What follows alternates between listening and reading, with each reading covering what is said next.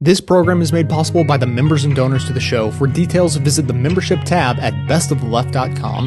Now, welcome to the award-winning Best of the Left podcast with an assortment of Keith Olbermann's special comments regarding the real history of the Bush administration, a rebuke to Cheney's self-defense, President Obama's escalation of the war in Afghanistan, the healthcare reform bill, the Ground Zero Mosque, the Prop eight ruling in California, followed by Keith's final sign-off, with a bonus clip for our Apple iOS and Android app users from the Majority Report.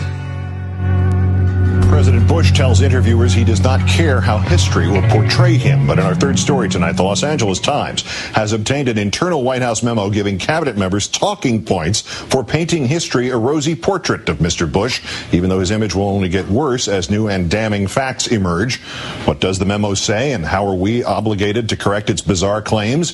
To start, it says Mister Bush, quote, promised to raise standards and accountability in public schools and delivered the No Child Left Behind Act, an act so poorly received that the Times points out it became a standard applause line this year for Democrats. Also from the memo, he curbed AIDS in Africa. Its spread has slowed, and Mister Bush has won praise for this, but he has not won any praise for withholding funds from groups that promote condom use, a proven lifesaver, in favor of abstinence-only programs, which have also failed in this country. Also, Mister Bush's foreign aid Puritan, Randall Tobias, quit last year after patronizing an escort service linked to prostitution. Also from the memo, Mister Bush lifted the economy with his tax cuts and, quote, responded with bold measures to prevent an economic meltdown. two thousand five, Mister Bush told a fifty-seven-year-old single mother of three, one of the mentally challenged, that it was, quote, fantastic, uniquely American, that she had to work three jobs, unlike half a million people who have no job as of November, in the first presidency for decades, during which family earning power fell and income disparity continued to rise. The meltdown he prevented, now having claimed several Wall Street institutions which had weathered nineteen twenty-nine and nine eleven, but not forty-three. And of course, the old standby, quote, he kept the American people safe, not counting twenty percent of his first term, January twentieth, two thousand one until September eleventh, two thousand one. On nine eleven, he sat reading My Pet Goat for seven minutes after learning America was under attack, then covered up environmental dangers at Ground Zero and failed to provide for the health of rescue workers. He helped bin Laden's family flee the country, opposed the nine eleven Commission, opposed the Department of Homeland Security, tried to outsource America America's port security to Dubai, did not keep us safe from the shoe bomber, alert passengers and crew did that, did not keep five Americans safe from anthrax and never caught their killer, still has not caught the killer of seventeen sailors aboard the U S S Cole, still has not caught the killer of three thousand on nine eleven, outsourcing that to Afghans, turning that country into a narco state, giving bin Laden a safe haven in the region of Waziristan by literally endorsing a truce that Pakistan signed with the Taliban there. And most of all, not keeping safe forty-two hundred Americans dead in his war, a war that made us less safe, invading a country that posed no grave or gathering threat, provided a check on Iran, then igniting insurrection by disbanding the Ba'athist Party, creating a Muslim theocracy purged of its moderate intelligentsia, one in which freedom has marched backward for women, and Lebanon, too, elected a Muslim theocracy run by Hamas, no less. Keeping us safe, terrorism is rising worldwide. The still thriving enemy has claimed Pakistan's Benazir Bhutto and thousands of people in India, including two hundred in Mumbai just last month. Russia can now invade U S allies without fear of retribution, and Mister Bush failed to prevent Kim Jong-il from joining the ranks of nuclear powers. Despite even more ample warning than he received prior to nine eleven, he lifted not a finger to keep a major American city safe from wind and water. And what, finally, of the claim in the talking points that Mister Bush has already always upheld, quote, the honor and dignity of his office. You must define dignity downward to find it in a lie, the lie of mission accomplished, of upholding the Constitution or protecting habeas corpus, that we do not eavesdrop without warrants, we do not eavesdrop on Americans, the lie that we do not torture, that we do not play politics with justice, that we do not use the wheels of justice to crush dissent, that we do not betray those who serve us in secret, that we uphold rather than commute the penalties for those who do, that we do not stage fake news conferences, do not censor science, do not plant propaganda in Iraqi newspapers, nor pay U S columnists to write it in American newspapers, or push respected Americans to vaporize their honor and dignity with lies to the world, or lie about the causes of the credit crisis, high gas prices, or even that he watched the first plane hit the North Tower on T V. Where is the honor avowing a crusade of daring those who would kill American troops to bring it on, of promising to care for the troops after you put them in harm's way without body armor or up-armored vehicles? Where was the honor, the dignity, in giving a dead soldier's mother a presidential coin and telling her, don't sell it on eBay? His memo revealing yet another lie. He does care how history will portray him, and now he knows. While we're on the subject, could we change the subject now? I was knocking on your ears, don't be you. We're always out, looking toward the future. We were begging for the past. Well, we know we had the good things, but those never seem to last. Oh, please just last.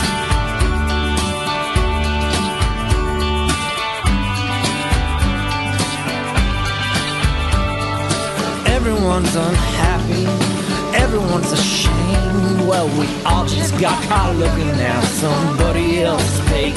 Well, nothing ever went quite exactly as we planned. Our ideas held no water, but we used them like a dam. Finally tonight, as promised, a special comment about Mister Cheney's speech. Neurotic, paranoid, false to fact and false to reason, forever self-rationalizing, his inner rage at his own impotence and failure dripping from every word, and as irrational, as separated from the real world, as dishonest, as insane as any terrorist, the former vice president has today humiliated himself beyond redemption.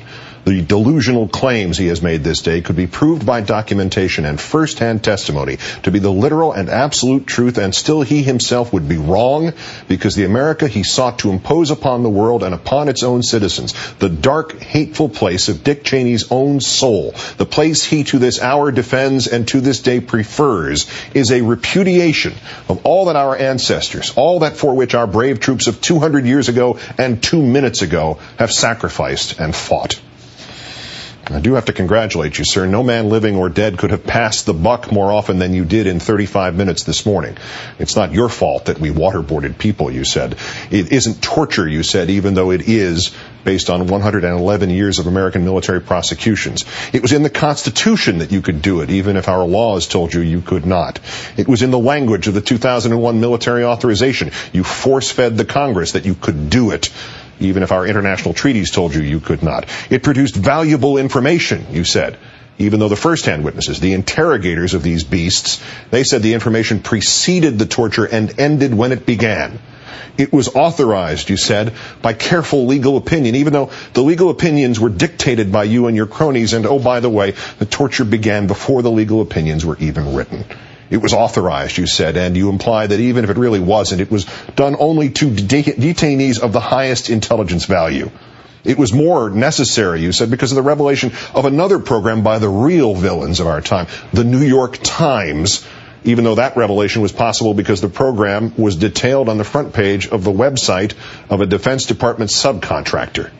It was all the fault of your predecessors, you said, who tried to treat terror as a law enforcement problem before you came to office and rode to the rescue after you totally ignored terrorism for the first twenty percent of your first term, and the worst attack on this nation in its history unfolded on your watch. nine eleven caused everyone to take a serious second look at threats that had been gathering for a while, you said today, and enemies whose plans were getting bolder and more sophisticated. Gee, thanks for being motivated by the deaths of nearly three thousand Americans, to go so far as to take a serious second look. And thank you, sir, for admitting, obviously inadvertently, that you did not take a serious first look in the seven months and twenty-three days between your inauguration and nine eleven. For that attack, sir, you are culpable, morally, ethically. At best, you were guilty of malfeasance and eternally lasting stupidity. At worst, sir, in the deaths of nine eleven, you are negligent. The circular logic and the self-righteous sophistry falls from a copy of Mister Cheney's speech like bugs from a book on a moldy shelf.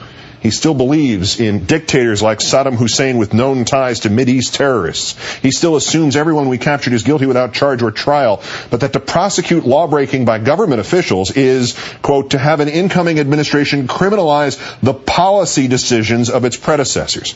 And most sleazy of all, while calling the C I A's torturers honorable, he insists the grunts at Abu Ghraib were a few sadistic prison guards who abused inmates in violation of American law, military regulations, and simple decency. Even though, and maybe he does not know, we know this, even though there is documentary proof now that those guards were acting on the orders originating in the office of Secretary of Defense Rumsfeld. It is, in short, madness. madness, sir. Mister Cheney, your speech was almost entirely about you. There are only five or six other people even mentioned, and only two quoted at any length. And why would you have quoted, as you did, the man who said this? I know that this program saved lives. I know we've disrupted plots. I know this program alone is worth more than the F B I, the Central Intelligence Agency, and the National Security Agency put together have been able to tell us. As you know, sir, you are quoting former C I A Director George Tenet. That would be the George Tenet who told Congress on February eleventh, two thousand three, quote, Iraq is harboring senior members of a terrorist network led by Abu Musab al-Zarqawi, a close associate of al-Qaeda. Mister Tenet, sir, then went into elaborate detail about the Iraq-al-Qaeda connection. None of it was true. This is your source, as he was your boss's source. George, how confident are you, President Bush asked Tenet, about Saddam Hussein's weapons of mass destruction just before the Iraq War, according to Bob Woodward's book, Plan of Attack? Don't worry, Tenet answered. It's a slam dunk. That is your independent authority on how well torture worked. Next time you see him, Mister Cheney, you might as well ask Mister Tenet if he thinks he is Napoleon. I don't want to know who you think you are. Those are the basic facts on enhanced interrogations, you concluded, and to call this a program of torture is to libel the dedicated professionals who saved American lives and to cast terrorists and murderers as innocent victims. You saved no one, sir.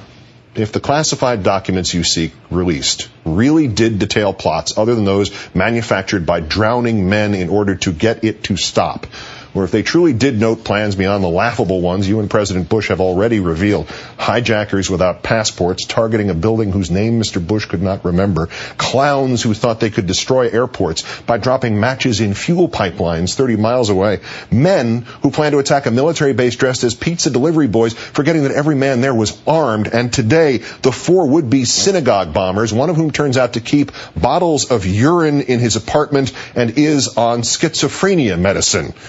If those documents contained anything of value, you would have leaked them already, as you leaked those revenge fantasies of the Library Tower and the J F K bomber and the Fort Dix Six.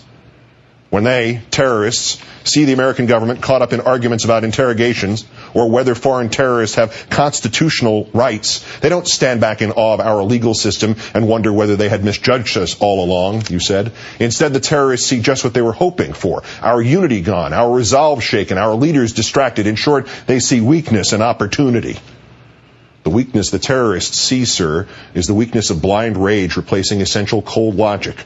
The weakness the terrorists see, sir, is the weakness of judgment suspended in favor of self-fulfilling prophecy.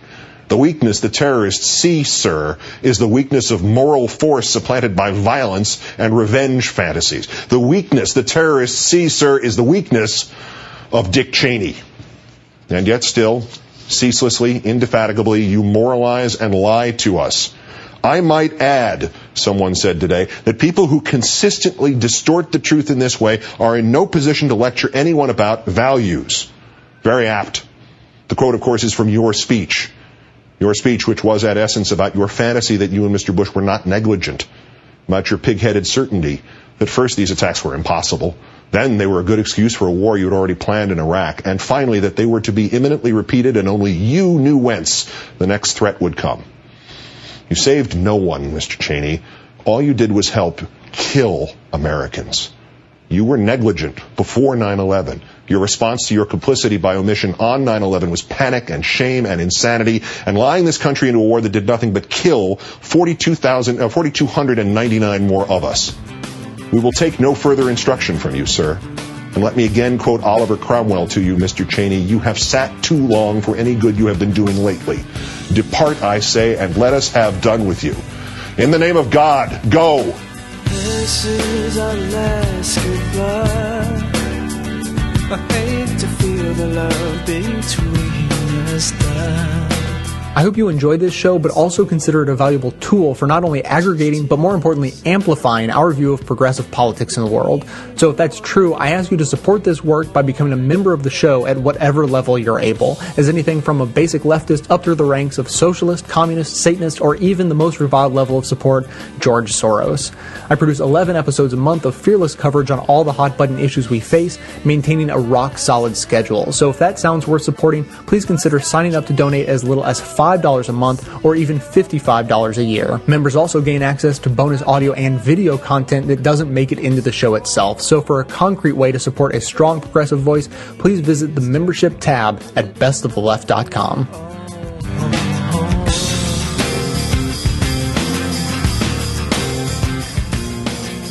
Mister President, it now falls to you to be both former Republican Senator George Aiken and the man to whom he spoke, Lyndon Johnson.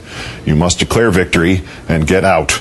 You should survey the dismal array of options in front of you, even the orders given out last night, sort them into the unacceptable, the unsuccessful, and the merely unpalatable, and then put your arm down on the table and wipe the entire assortment of them off your desk, off this nation's desk, and into the proverbial scrap heap of history. Unless you are utterly convinced, willing to bet American lives on it, that the military understands the clock is running, the check is not blank, and the Pentagon will go to sleep when you tell it to, even though the Pentagon is a bunch of perpetually twelve-year-old boys desperate to stay up as late as possible by any means necessary. Unless you're sure of all that, get out now. We are at present fighting, in no particular order, the Taliban, a series of sleazy political slash military adventures, not the least of whom is this mountebank election fixture Karzai, and what National Security Advisor Jones estimated in October was around eight dozen al-Qaeda in the neighborhood. But poll after poll and anecdote after anecdote of the reality of public opinion inside Afghanistan is that its residents believe we are fighting Afghanistan, that we, sir, have become an occupying force. Yes, if we leave, Afghanistan certainly will have an occupying force one way or the other, whether it's from Pakistan or consisting of foreign fighters who will try to ally themselves with the Taliban. Can you prevent that? Can you convince the Afghans that you can prevent that? Can you convince Americans that it is the only way to undo Bush and Cheney policy catastrophes dating back to Cheney's days as Secretary of Defense in the nineties? If not, Mister President, that way lies Vietnam.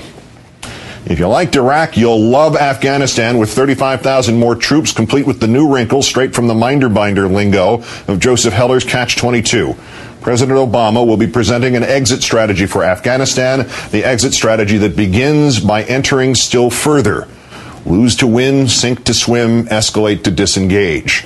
And even this disconnect of fundamental logic is predicated on the assumption that once the extra troops go in, when the president says, okay, time for adult swim, generals, time to get out of the pool and bring the troops with you, that the Pentagon is just going to say, yeppers.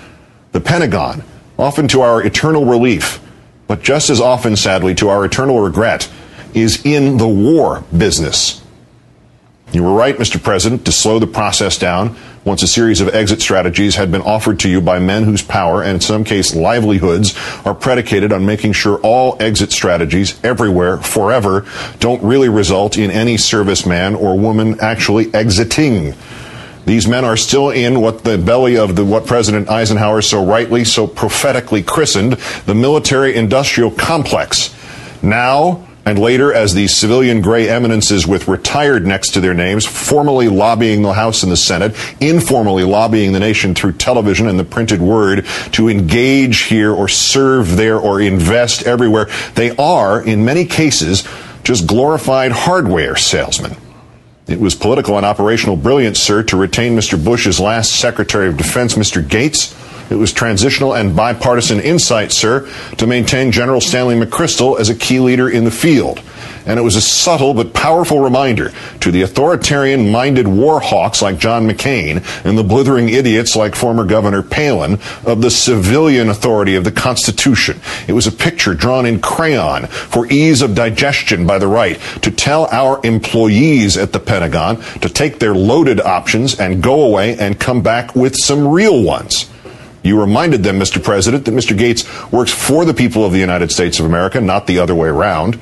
You reminded them, Mister President, that General McChrystal is our employee, not our dictator. You've reminded them, Mister President. Now, tonight, again, remind yourself. Stanley McChrystal. General McChrystal has doubtless served his country bravely and honorably and at great risk. But to date, his lasting legacy will be as the great facilitator of the obscenity that was transmuting the greatest symbol of this nation's true patriotism, of its actual willingness to sacrifice, into a distorted circus funhouse mirror version of such selflessness. Friendly fire killed Pat Tillman. Mister McChrystal killed the truth about Pat Tillman. And that willingness to stand truth on its head on behalf of selling a war, or the generic idea of America being at war, to turn a dead hero into a meaningless recruiting poster should ring essentially relevant right now. From the very center of a part of our nation that could lie to the public, could lie to his mother about what really happened to Pat Tillman, from the very man who was at the operational center of that plan, comes the entire series of plans to help us supposedly find the way out of Afghanistan? We are supposed to believe General McChrystal is not lying about Afghanistan?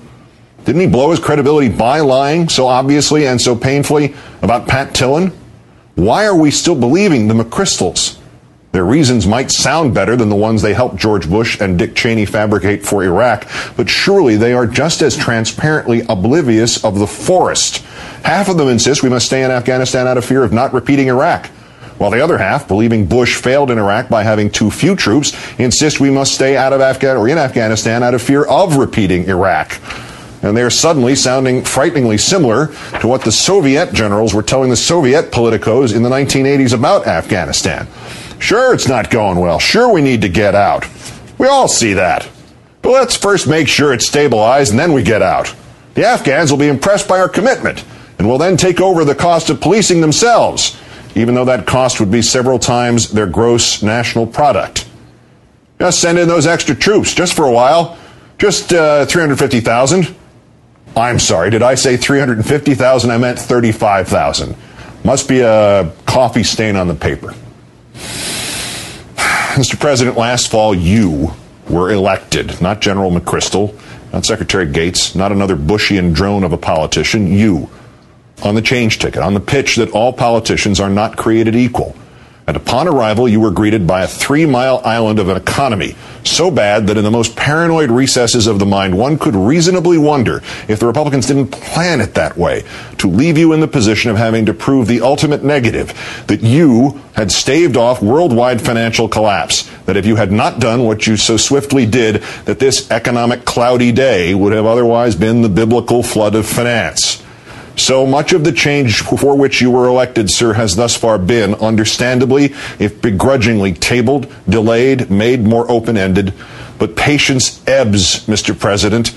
And while the first one thousand key decisions of your presidency were already made, and already made about the economy, the first public, easy-to-discern, mouse or elephant kind of decision becomes public tomorrow night at West Point at eight o'clock. You know this, Mister President. We cannot afford this war. Nothing makes less sense to our economy than the cost of supply for thirty-five thousand new troops. Nothing will do more to slow economic recovery. You might as well shoot the revivified auto industry or embrace the John Boehner healthcare reform and spray tan reimbursement system. You know this, Mister President. We cannot afford this war. Nothing makes less sense to our status in the world than for us to re-up as occupiers of Afghanistan and for you to look like you were unable to extricate yourself from a military Chinese finger puzzle left for you by Bush and Cheney and the rest of Halliburton's henchmen.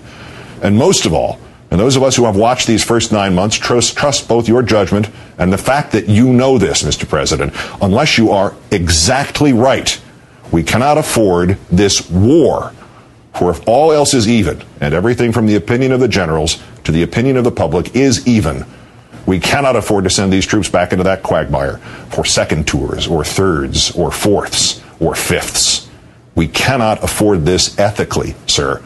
The country has for eight shameful years forgotten its moral compass and its world purpose, and here is your chance to reassert that there is, in fact, American exceptionalism.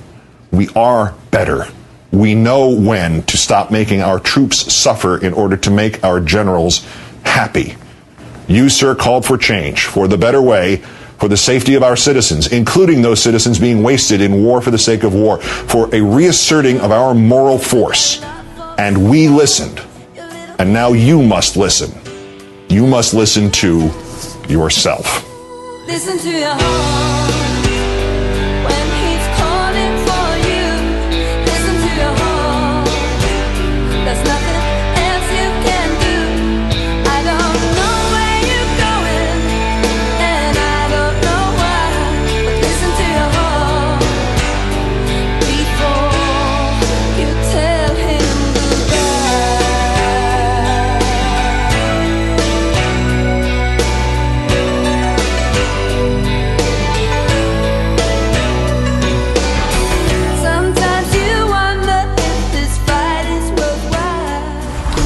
tonight has promised a special comment on health care reform in this country, and in particular, the public insurance option. Because the insurance industry owns the Republican Party. Not exclusively. Pharma owns part of it, too. Hospitals and H M Os another part. Nursing homes, they have a share. You name a Republican, any Republican, and he is literally brought to you by campaign donations from the health sector. Senator John Thune of South Dakota, you gave that Republican rebuttal to the president's weekly address the day before yesterday. You said the Democrats' plan was for, quote, government-run health care that would disrupt our current system and force millions of Americans who currently enjoy their employer-based coverage into a new health care plan run by government bureaucrats. That's a bald-faced lie, Senator, and you're a bald-faced liar whose bald face happens to be covered by your own health care plan run by government bureaucrats. Nobody would be forced into anything, and the public insurance option is no more a disruption than is letting the government sell you water and not just Poland Spring and sparklets. But as corrupt hypocrites go, Senator, at least you're well paid. What was that one statement worth to you in contributions from the health sector, Senator Thune? five thousand dollars? Ten? We know what you are, sir. We're arguing about the price. What about your other quote? We can accomplish health care reform while keeping patients and their doctors in charge, not bureaucrats and politicians. Wow, Senator, this illustrates how desperate you and the other Republicans are, right? Because, Senator Thune, if you really think bureaucrats and politicians need to get out of the way of patients and their doctors, then you support, obviously, a woman patient's right to get an abortion. And you supported Michael Scibo's right to take his wife off life support, and you oppose bureaucrats and politicians getting in the way, and we'll just mark you down on the pro-choice list. That's a rare misstep for you, Senator Thune. No twelve thousand dollars payoff for that statement. I'm not being hyperbolic, am I, Senator, about the money? Senator Thune has thus far received from the health sector campaign contributions, and all these numbers tonight are from the Center for Responsive Politics. Campaign contributions amounting to one million two hundred six thousand one hundred seventy-six dollars. So much for Senator Thune. How about Congresswoman Ginny Brown-Waite? Good evening, ma'am. You were the Florida representative who claimed on the floor that Democrats had, quote, released a health care bill which essentially said to America's seniors, drop dead. Now, those are strong and terrorizing words. That's exactly what your insurance and medical overlords wanted to hear. But are you truly worth every dollar of the three hundred sixty-nine thousand two hundred fifty-five of them you have received over the years from the health sector? I'd read the rest of the operative part of your great speech myself, but your rendition actually cannot be matched. Listen up, America. Seniors have special needs. This bill ignores, ignores the needs of Florida's healthcare system. We should be fixing what is broke, not disseminate, disseminating, decimating the care of our senior population. You can always tell, can't you, Congresswoman, when the hostage is reading her own ransom note and when she is reading one written for her. So much for Congresswoman Brown-Waite. I could go on all night here and never exaggerate in the slightest. P B S pointed out that the health and insurance industries are spending more than one million four hundred thousand dollars a day just to destroy the public option, the truly non-profit, wieldy, round-up and not round-down government from helping you pay your medical bills with about a billionth of the recklessness with which it is still paying Halliburton and its spin-offs to kill your kids. And much of this money is going to and through Republicans. But that's the real point tonight. Not all of it is going through Republicans. Because the evil truth is the insurance industry, along with the hospitals, H M Os, pharma, nursing homes, it owns Democrats, too. Not the whole party. Candidate Barack Obama got more than eighteen million dollars from the health sector just last year, and you can bet somebody in the health trust, somebody responsible for buying influence, they got fired over what Obama has done. No, the Democrats are not wholly owned. Hundreds of Democrats have taken campaign money from the health sector without handing over their souls as receipts. But conveniently, the ones who are owned have made themselves easy to spot in a crowd. They've called themselves blue dogs, and they are out there hand in hand with the Republicans, who they are happy to condemn day and night on everything else, throatily singing Kumbaya with the men and women who were bought and sold to defend this con game of an American healthcare system against the slightest encroachment. Congressman Mike Ross of Arkansas, leader of the Blue Dogs in the House, you're the guy demanding a guarantee that reform will not add to the deficit. I'm guessing you just forgot to demand that about, say, Iraq. You're a Democrat, you say, Congressman. You saw what Sandy Barham said? Sandy Barham is sixty-two years old. She's got a bad heart. She's hoping her valves will hold together for three more years until Medicaid kicks in, because she can't afford insurance. Not just for herself, mind you, for her employees, too. She needs the public option. So do those six people who work at that restaurant of hers, Congressman Ross. And why should you give a crap? Because Sandy Barham's restaurant is the Broadway Railroad Cafe, and it is at one twenty-three West First Street North in Prescott, Arkansas. Prescott, Arkansas, Congressman Ross. Your hometown. You are Sandy Barham's congressman. Hers, sir, not Blue Crosses and Blue Shields, even if they do insure seventy-five percent of the state and they own you. The top donor so far to Congressman Ross's bid for re-election next year, the Blue Dog Pack, ten thousand bucks. Second, something called Invacare, seventy-three hundred. Invac- oh, they make wheelchairs and rollers and slings. They're big in slings. Tied for third, the American Dental Association, another grand, five grand, matter of fact. Your top donors by industry, Congressman Ross, health professionals, twenty-nine thousand two hundred fifty, then pharma and health products, twelve thousand two hundred fifty. And so far in your career, Congressman Ross, your total haul from the health sector is nine hundred twenty-one thousand. That is ninetieth in the combined list of donations for the House and the Senate, sir. ninetieth out of five hundred thirty-seven. You should be proud, Congressman. Except for the fact that before you started living off the public dime, you owned a pharmacy, and your grandmother was a nurse. And it turns out you're not Sandy Barham's congressman after all. You are Blue Crosses. So much for Congressman Ross. Congressman Bart Gordon of Tennessee. Congressman, undecided on the public option, at one million one hundred seventy-three thousand in donations from the health sector. I'm surprised. You should have already said no, and loudly. The only thing you should be undecided about is whether or not you're really a Democrat. So much for Congressman Gordon. Senator Max Baucus of Montana. Good evening, Senator. So you're supposed to be negotiating all this out with the Republicans and the hesitant Democrats to gain bipartisanship with a wholly owned subsidiary of the health sector. Bipartisanship that will get you what? A total of no votes?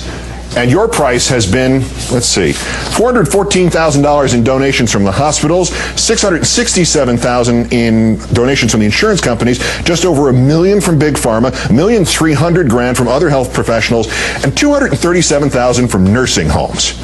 When you think of getting two hundred thirty-seven thousand dollars in campaign contributions from nursing homes, Senator Baucus, do you ever think about whether they subtract that amount of money evenly from all the patients suffering and dying and the lousy ones, or just from a few of the lousy ones? So much for Senator Baucus. Sadly, this list could go on almost all night, too. I could ask Blue Dog Congressman Democrat John Tanner of Tennessee if, since he has gotten two hundred fifteen grand from hospitals over the years, if I and the appropriate number of my friends were willing to make it two hundred sixteen grand, if we could buy his vote, or would there still have to be an auction? We could bring up Senator Hagan and Congressman Pomeroy, who at six hundred twenty-eight thousand dollars appears to represent the insurance industry and not North Dakota. I could bring up Senator Carper and Senator Blanche Lincoln. And Senator Lincoln, by the way, considering how you're obstructing health care reform, how do you feel every time you actually see Senator Kennedy?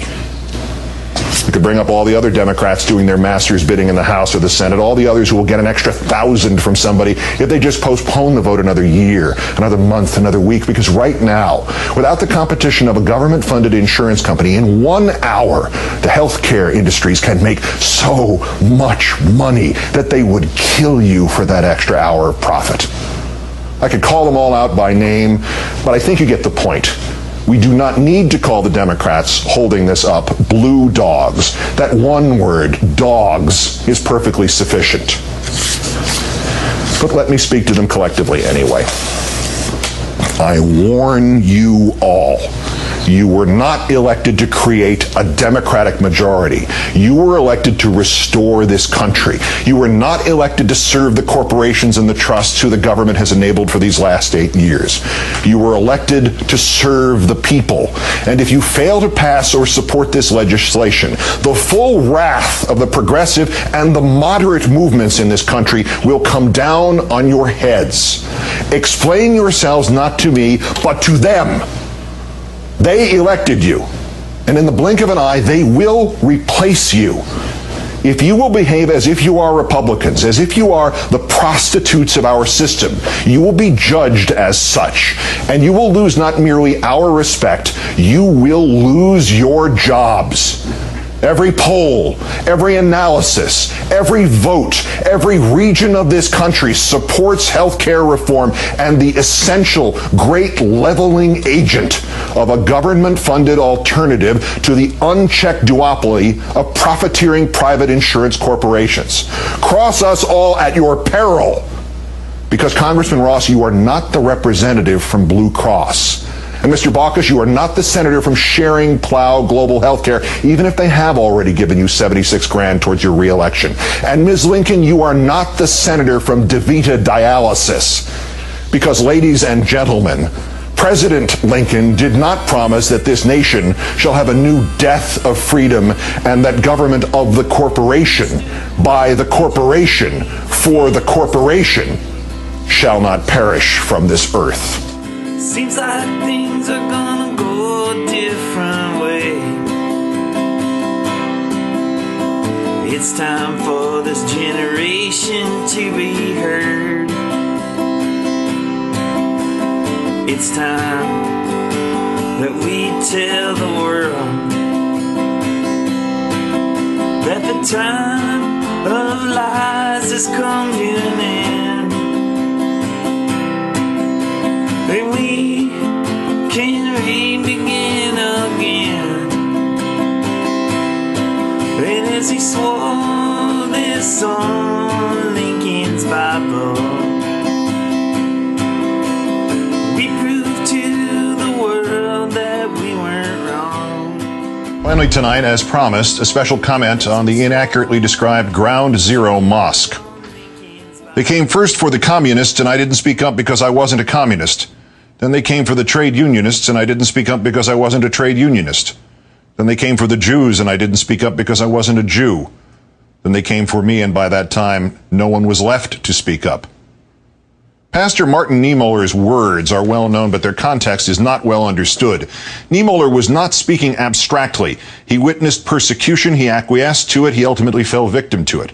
He had been a German World War One hero, then a conservative who welcomed the fall of German democracy and the rise of Hitler, and he had few qualms about the beginning of the Holocaust until he himself was arrested for supporting it insufficiently. Niemöller's confessional warning came first in a speech in Frankfurt in January nineteen forty-six, eight months after he had been liberated by American troops. He had been detained at Tyrol, Sachsenhausen, and Dachau for seven years. Niemöller survived the death camps. In quoting him, I make no direct comparison between the attempts to suppress the building of a Muslim religious center in downtown Manhattan and the unimaginable nightmare of the Holocaust. Such a comparison is ludicrous. At least it is now. But Niemöller was not warning of the Holocaust. He was warning of the willingness of a seemingly rational society to condone the gradual stoking of enmity towards an ethnic or religious group, or more than one, warning of the building up of a collective pool of national fear and hate, warning of the moment in which the need to purge outstrips even the parameters of the original scapegoating, when new victims are needed because a country has begun to run on a horrible fuel of hatred, magnified, amplified, multiplied by politicians and zealots within government and without. Niemöller was not warning of the Holocaust. He was warning of the thousand steps before a Holocaust became inevitable. If we are at merely the first of those steps again today, here, it is one step too close. Yet, in a country dedicated to freedom, forces have gathered to blow out of all proportion the construction of a minor community center to transform it into a training ground for terrorists and an insult to the victims of nine eleven and a tribute to medieval Muslim subjugation of the West. There is no training ground for terrorists. There is no insult to the victims of nine eleven. There is no tribute to medieval Muslim subjugation of the West. There is, in fact, no Ground Zero Mosque. It isn't a mosque. A mosque, technically, is a Muslim holy place in which only worship can be conducted. What is planned for forty-five Park Place, New York City, is a community center. It's supposed to include a basketball court and a culinary school. It is to be thirteen stories tall, and the top two stories will be a Muslim prayer space. What a cauldron of terrorism that will be. Terrorist chefs and terrorist point guards. And truly, those who will use the center have more to fear from us than us from them. where there has been terrorism connected to a mosque in this country in this year. May tenth, Jacksonville, Florida, a pipe bomb at the Islamic Center of Northeast Florida. The F B I thinks the man in this surveillance video could be the bomber. The bomb went off during evening prayers, and it was powerful enough to send shrapnel flying one hundred yards. Fortunately, the bomber didn't know where to place it, so the sixty Muslim worshippers were uninjured. If he had put it inside and not outside, they'd have been dead, and you probably would have heard about it on the news. Or maybe not. Maybe those exploiting forty-five Park Place would still shake their fists and decry terrorism by extremists who happen to be Muslim and never face the shameful truth about our country. As the Jacksonville mosque bombing shows, since nine eleven, Muslims have been at far greater risk of being victims of terrorism in the United States than have non-Muslims. But back to this Islamic center. Its name, Cordoba House, is not a tribute to the medieval Muslim subjugation of Spain. Newt Gingrich has been pushing that nonsense, uh, that Cordoba is Muslim dog whistle for triumphalism. It refers to Cordoba, Spain, the capital of Muslim conquerors who symbolized their victory over the Christian Spaniards by transforming a church there into the world's third largest mosque complex.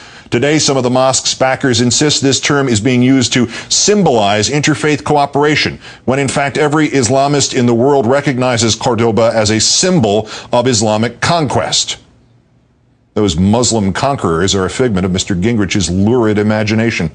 In Spain, in Cordoba, though the Muslims established multicultural, non-denominational institutions of learning, they were under constant attack from Christian armies and from a series of internal all-Muslim civil wars. The Muslims lost Cordoba, and the Christian church they transformed into the world's third largest mosque complex, that was turned back into a Christian cathedral in the thirteenth century, and it has been one ever since. And is there not a logical extension to Mister Gingrich's conclusions about Cordoba and triumphalism? Virtually every church, virtually every synagogue, indeed every mosque built on this continent, stands where a Native American lived or died or was buried or saw his world, his religions included, wiped out by us. What are we then, Mister Gingrich? And by the way, a point Mister Gingrich has not even whispered as he has shouted fire in a crowded theater. When the historical implications of Cordoba were made clear to the backers of this project, the property developer, Sharif Gamal, changed the name. They already compromised. We are calling it Park fifty-one because of the backlash to the name Cordoba House, he told the Financial Times. It will be a place open to all New Yorkers, and that is a very New York name. A very New York name, like Ground Zero. Except that this place, Park fifty-one, is not even at Ground Zero, not even right across the street. Even the description of it being two blocks away is generous. It is two blocks away from the northeast corner of the World Trade Center site. From the planned location of the nine eleven memorial, it's more like four or five blocks even. You know what is right across the street, though? I went there yesterday to refresh my sense of the World Trade Center in which I worked nearly thirty years ago. At Church and Vesey Streets, so close that the barbed wire of Ground Zero obscures its spire, is Saint Paul's Chapel. Been there since seventeen sixty-six, where Washington went the day he was inaugurated, where the first responders came for relief nine years ago.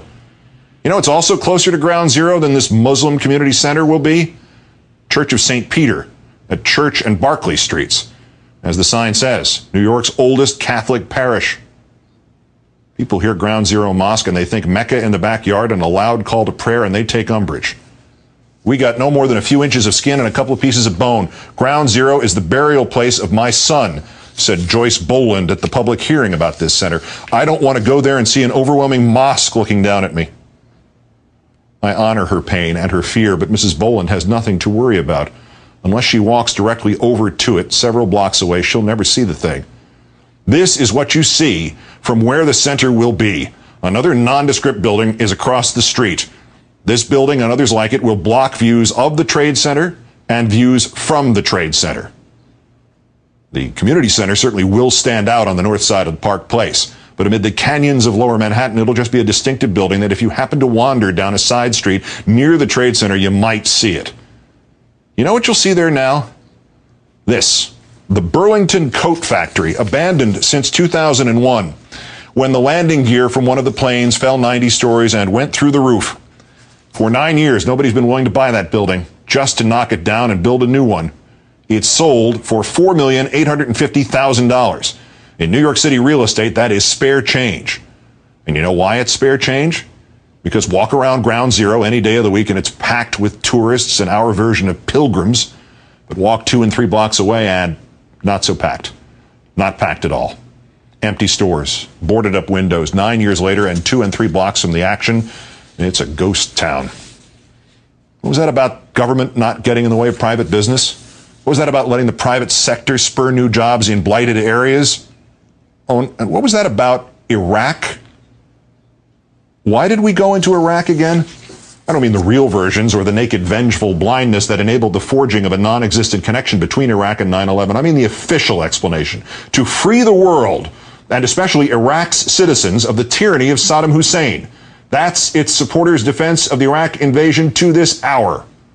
Well, who lives in Iraq? Muslims.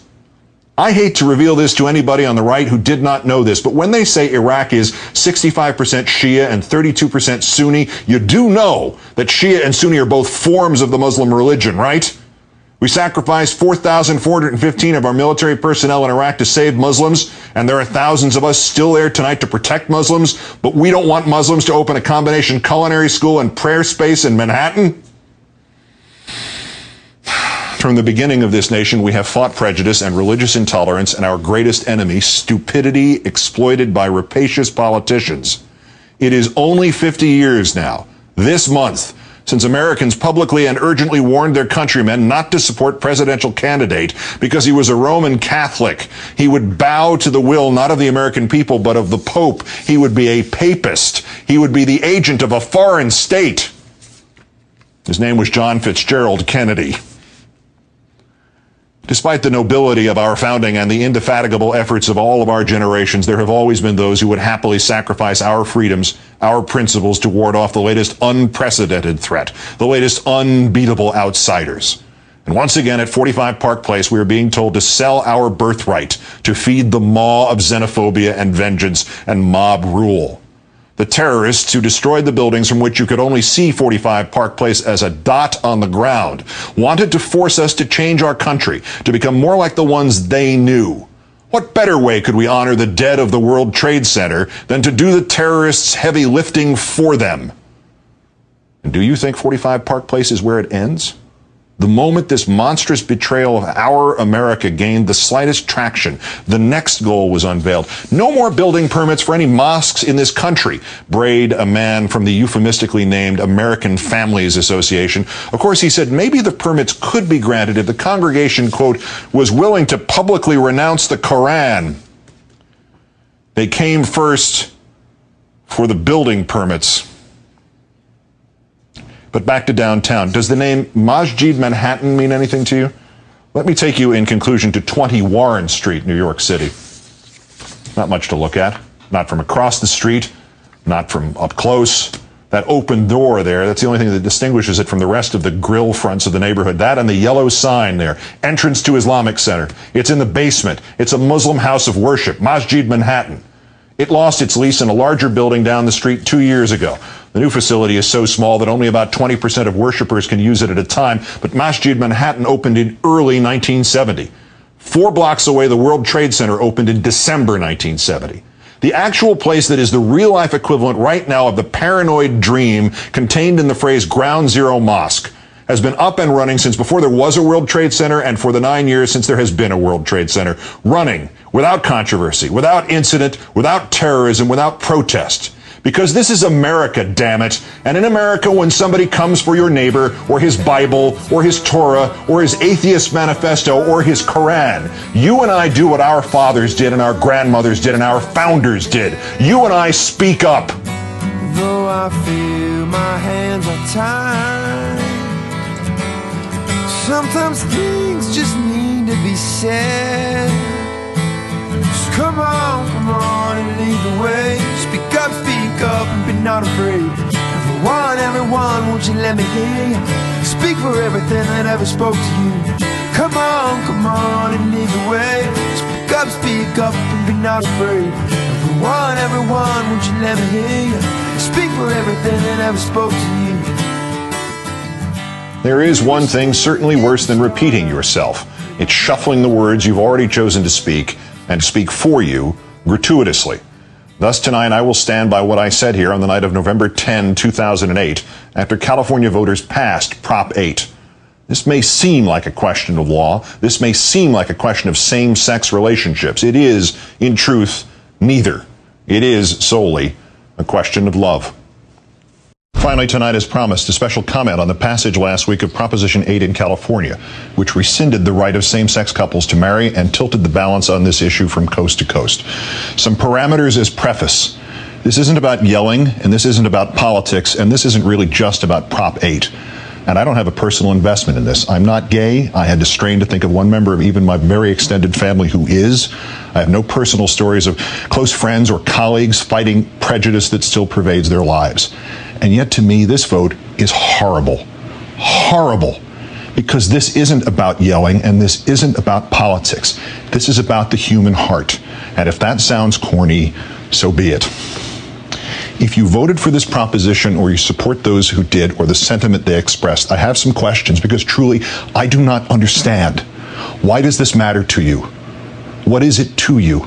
In a time of impermanence and fly-by-night relationships, these people over here want the same chance at permanence and happiness that is your option. They don't want to deny you yours. They don't want to take anything away from you. They want what you want, a chance to be a little less alone in the world. Only now you are saying to them, no, you can't have it on these terms.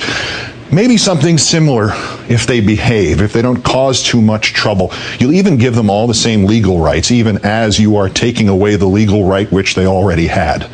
A world around them still anchored in love and marriage, and you're saying, no, you can't marry. What if somebody passed a law that said you couldn't marry? I keep hearing this term, redefining marriage. If this country hadn't redefined marriage, black people still couldn't marry white people. sixteen states had laws on the books which made that illegal in nineteen sixty-seven. nineteen sixty-seven.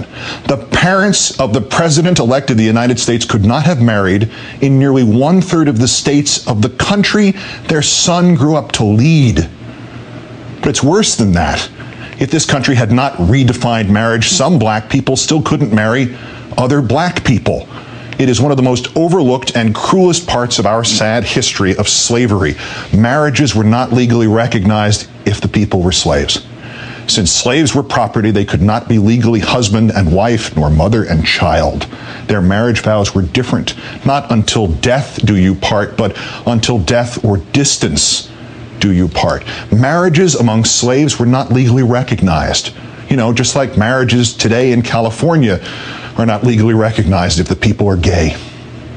And uncountable in our history are the number of men and women forced by society into marrying the opposite sex in sham marriages, or marriages of convenience, or just marriages of not knowing.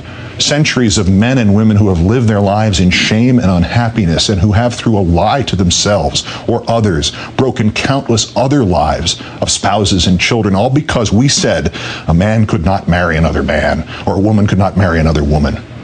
The sanctity of marriage. How many marriages like that have there been? And how on earth do they increase the sanctity of marriage rather than render that term meaningless? What is this to you? Nobody is asking you to embrace their expression of love. But don't you as human beings have to embrace that love? The world is barren enough. It is stacked against love and against hope and against those very few and precious emotions that enable us, all of us, to go forward. Your marriage only stands a fifty fifty chance of lasting, no matter how much you feel and how hard you work. And here are people overjoyed at the prospect of just that chance and that work just for the hope of having that feeling. With so much hate in the world, with so much meaningless division, and people pitted against each other for no good reason, this is what your religion tells you to do? With your experience of life and this world and all its sadnesses, this is what your conscience tells you to do? With your knowledge that life, with endless vigor, seems to tilt the playing field in which we all live in favor of unhappiness and hate, this is what your heart tells you to do? You want to sanctify marriage? You want to honor your God and the universal love you believe he represents? Then spread happiness. This tiny, symbolic, semantical grain of happiness. Share it with all those who seek it. Quote me anything from your religious leader or book of choice telling you to stand against this. and then tell me how you can believe both that statement and another statement, and another one which reads only, do unto others as you would have them do unto you. You are asked now by your country, perhaps by your creator, to stand on one side or another. You're asked now to stand not on a question of politics, not a question of religion, not on a question of gay or straight. You are asked now to stand on a question of love. All you need to do is stand and let the tiny ember of love meet its own fate. You don't have to help it. You don't have to applaud it. You don't have to fight for it.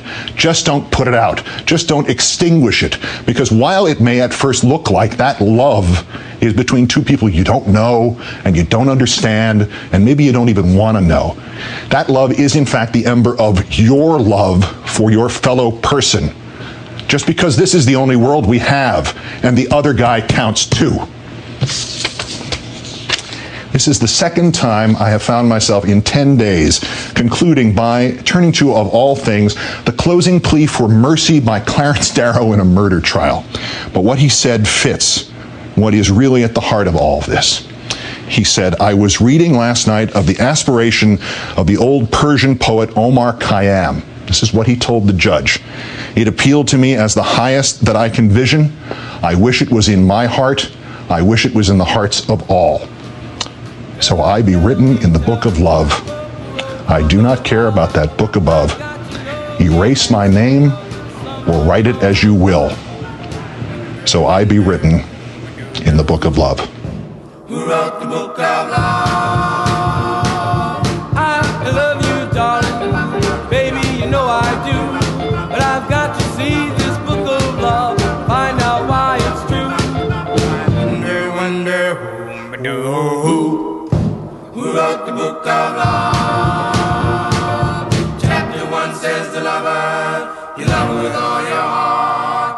Chapter two, you tell her, you're never, never, never, never, ever gonna part. In chapter three, remember the meaning of romance. In chapter four, you break up, but you give her just one more chance. Oh, I wonder, wonder, who, who wrote the book of love? This will be the last edition of Countdown. I'll explain that next. I think the same fantasy has popped into the head of everybody in my business who has ever been told what I've been told, that this is going to be the last edition of your show. You go directly to the scene from the movie Network, complete with the pajamas and the raincoat, and you go off on an existential, otherworldly, verbal journey of unutterable profundity and vision. You damn the impediments and you insist upon the insurrections, and then you emit Peter Finch's guttural, resonant, so. And you implore, you will the viewer to go to the window, open it, stick out his head, and yell. Well, you know the rest. In the mundane world of television goodbyes, reality is laughably uncooperative. When I resigned from E S P N thirteen and a half years ago, I was literally given thirty seconds to say goodbye at the very end of my last edition of SportsCenter. As God is my witness, in the commercial break just before the emotional moment, the producer got into my earpiece and he said, um, can you cut it down to fifteen seconds so we can get in this tennis result from Stuttgart? So I'm grateful that I have a little more time to sign off here. Regardless, this is the last edition of Countdown. It is just under eight years since I returned to M S N B C. I was supposed to fill in for the late Jerry Nachman for exactly three days. forty-nine days later, there was a four-year contract for me to return to this nightly eight p m time slot, which I had fled four years earlier. The show gradually established its position as anti-establishment, from the stagecraft of Mission Accomplished, to the exaggerated rescue of Jessica Lynch in Iraq, to the death of Pat Tillman, to Hurricane Katrina, to the nexus of politics and terror, to the first special comment. The program grew and grew thanks entirely to your support, with great rewards for me, and I hope for you too.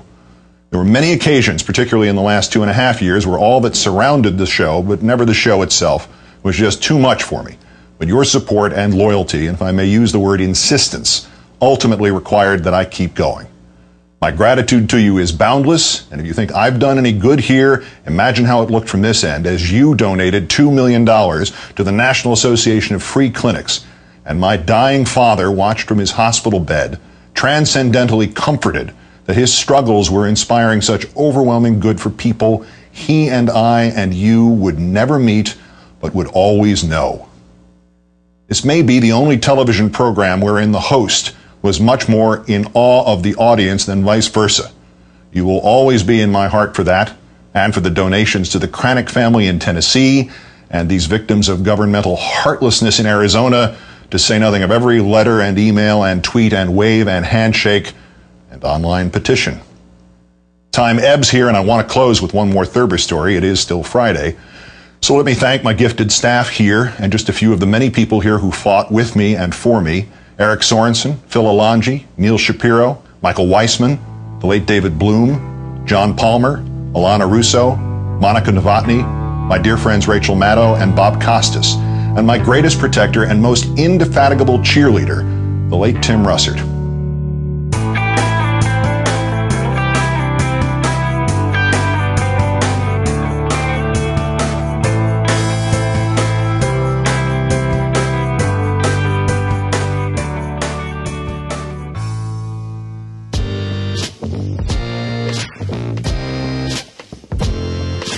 Hello, Jay. This is Ron from Pittsburgh calling.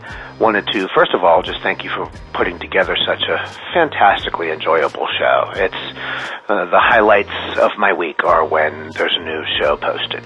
But I'm really calling to suggest a show. I feel like with the sudden loss of Keith Olbermann and Countdown, who, believe me, it really feels like a loss in the family, at least here in this household, um... and the fact that you've used so much of his uh, show on your show, I thought Keith deserved uh, an entire episode uh, based around him. He's had some fantastic special comments. He is, uh, you know, one of the most brilliant people on television, certainly of the liberal bent, and um, I really think that Keith deserves nothing less.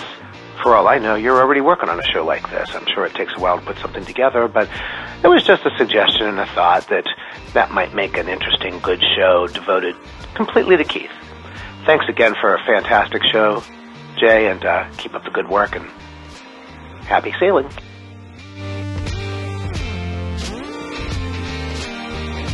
Aloha, Jay. This is Vicky from Hawaii. Um... I called once before, and I haven't heard um, a response to my question, and that was why you don't use um, Grit T V as um, one of your one of the shows that you. Uh, I'm sorry, Grit Radio, which is clips from Grit T V, as one of your sources. And to add to that, um, they do quite a bit of stuff on Palestine, Israel. And as does Democracy Now! I know you pick up Democracy Now! Once in a while.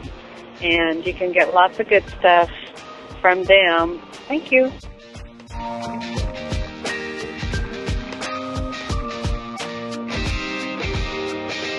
Hello, Best of the Left. This is Patrick from beautiful Los Angeles, California calling. Um, I'm just calling because uh, I'm a regular listener, um, love the show. And uh, I like listening to the voicemails, but I can't help but feel that the people leaving the voicemails are of an overwhelmingly male persuasion. Now, I don't believe for a minute that Jay would somehow be taking all the women out of the uh, voicemail section. So that leaves me to believe that it's mostly men doing the message leaving. And I wonder about that. Maybe this is just a challenge to all the women out there who want to get their voices heard. Hey, leave some messages, because Lord knows we have enough uh, male voices out there on talk radio and on the news telling us what they think. Anyway, that's it. Keep up the great work, Jay. Love the show. Uh, look forward to it uh, every third day, as you say in your ad. All right? You have a good one.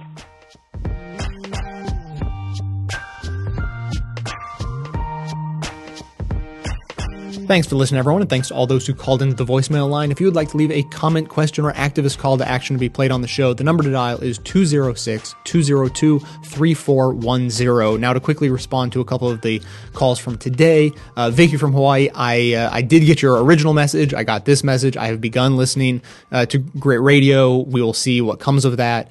Uh, the answer to anybody's question, uh, anything along the lines of why aren't you using source X on your show, is essentially I have uh, I, I've gone past my limit for the number of uh, sources I'm able to consume, really. And Uh, so without going into much detail, I, what the analogy I thought of today is I'm doing kind of the media equivalent of borrowing from the Social Security Trust Fund to make it look like my budget is, uh, you know, evening out, but it's really not. I'm really falling farther and farther behind as, as time goes on. So I'm going to have to make some adjustments at some point, uh, figure out a system for volunteers to help more. I, I haven't figured it out yet, uh, but that's the position I'm in, just so everybody knows. Um, so, you know, if you, uh, if you suggest a new source to me and I don't uh, pick it up, that's the reason. Uh, and then Patrick talking about, uh, you know, women should be calling in the show more, certainly an admirable, you know, thing to raise. Just in the defense of women, I wanted to point out the, the fact that according to the uh, several hundred people who have filled out the um, survey that is linked on the website so that I can get to know, you know, who you are and what you like, and you can Uh, you know, leave kind of detailed yet anonymous comments about the show. Uh, one of the questions on there deals with demographics, and the demographics of this show is about seventy-six percent male to twenty-four percent female. So um, that probably goes a long way to explaining why we hear from women a little bit less than men, but a valid point anyways. And now I wanted to give you my take on uh, Keith Olbermann, and I'm not going to give him like a big glowing uh, eulogy uh, for a couple of reasons. First, because he's not dead, and uh, we probably in all likelihood have not heard the last of him. Uh, there's uh, every chance in the world that he will come back in some uh, incarnation on some station somehow somewhere. And uh, and the other reason is because I uh, didn't think of him in, in uh, exclusively glowing terms, you know, when his show was on M S N B C. So I want to give you a little bit of that perspective, which is that, you know, first of all, I agree with anyone and everyone who says that he was an absolutely pivotal player in changing the format of M S N B C to allow, to, to make space for people like Rachel Maddow and Ed Schultz and Cenk Uygur to uh, get a foothold and, um, and and get on M S N B C and get more of a progressive point of view out to a wider audience. Uh, Keith, I mean, is, it is absolutely undeniable that he was basically the linchpin that started that trend, as evidenced by the clips that I used in this show and, uh, you know, over the years and in this particular episode to, as kind of a remembrance of, of things he had said. He was capable of speaking incredibly eloquently and essentially right on the money on an incredible variety of topics. Uh, he was obviously incredibly empathetic and uh, and essentially right in line with my own way of thinking on uh, issue after issue. So I would never take any of that away from him. I think uh, his heart was always in the right place. I feel like he uh, you know did a really good job for what he did. And any uh, qualms that I have with uh, with him or his show really uh, come down to, to not much more than uh, some of the emphasis he would put on uh, one story over another and some of his uh, tone. And when when you come down to it in the big picture of things, that's not enough to write somebody off. And obviously, I was not one of those people who wrote him off. There is a group of people out there who, you know, thinks that Keith Olbermann is uh, the left-wing equivalent of Glenn Beck or Rush Limbaugh. Um, that's ridiculous. It's absolutely ridiculous. But I see the seed of where that argument comes from. So my takeaway on it is that the good he did overwhelmingly outweighs any of the negativity he brought to, you know, kind of the, the progressive movement by some of his rhetoric or, or whatever uh, that caused him to be a lightning rod for uh, criticism, you know, from the left and right.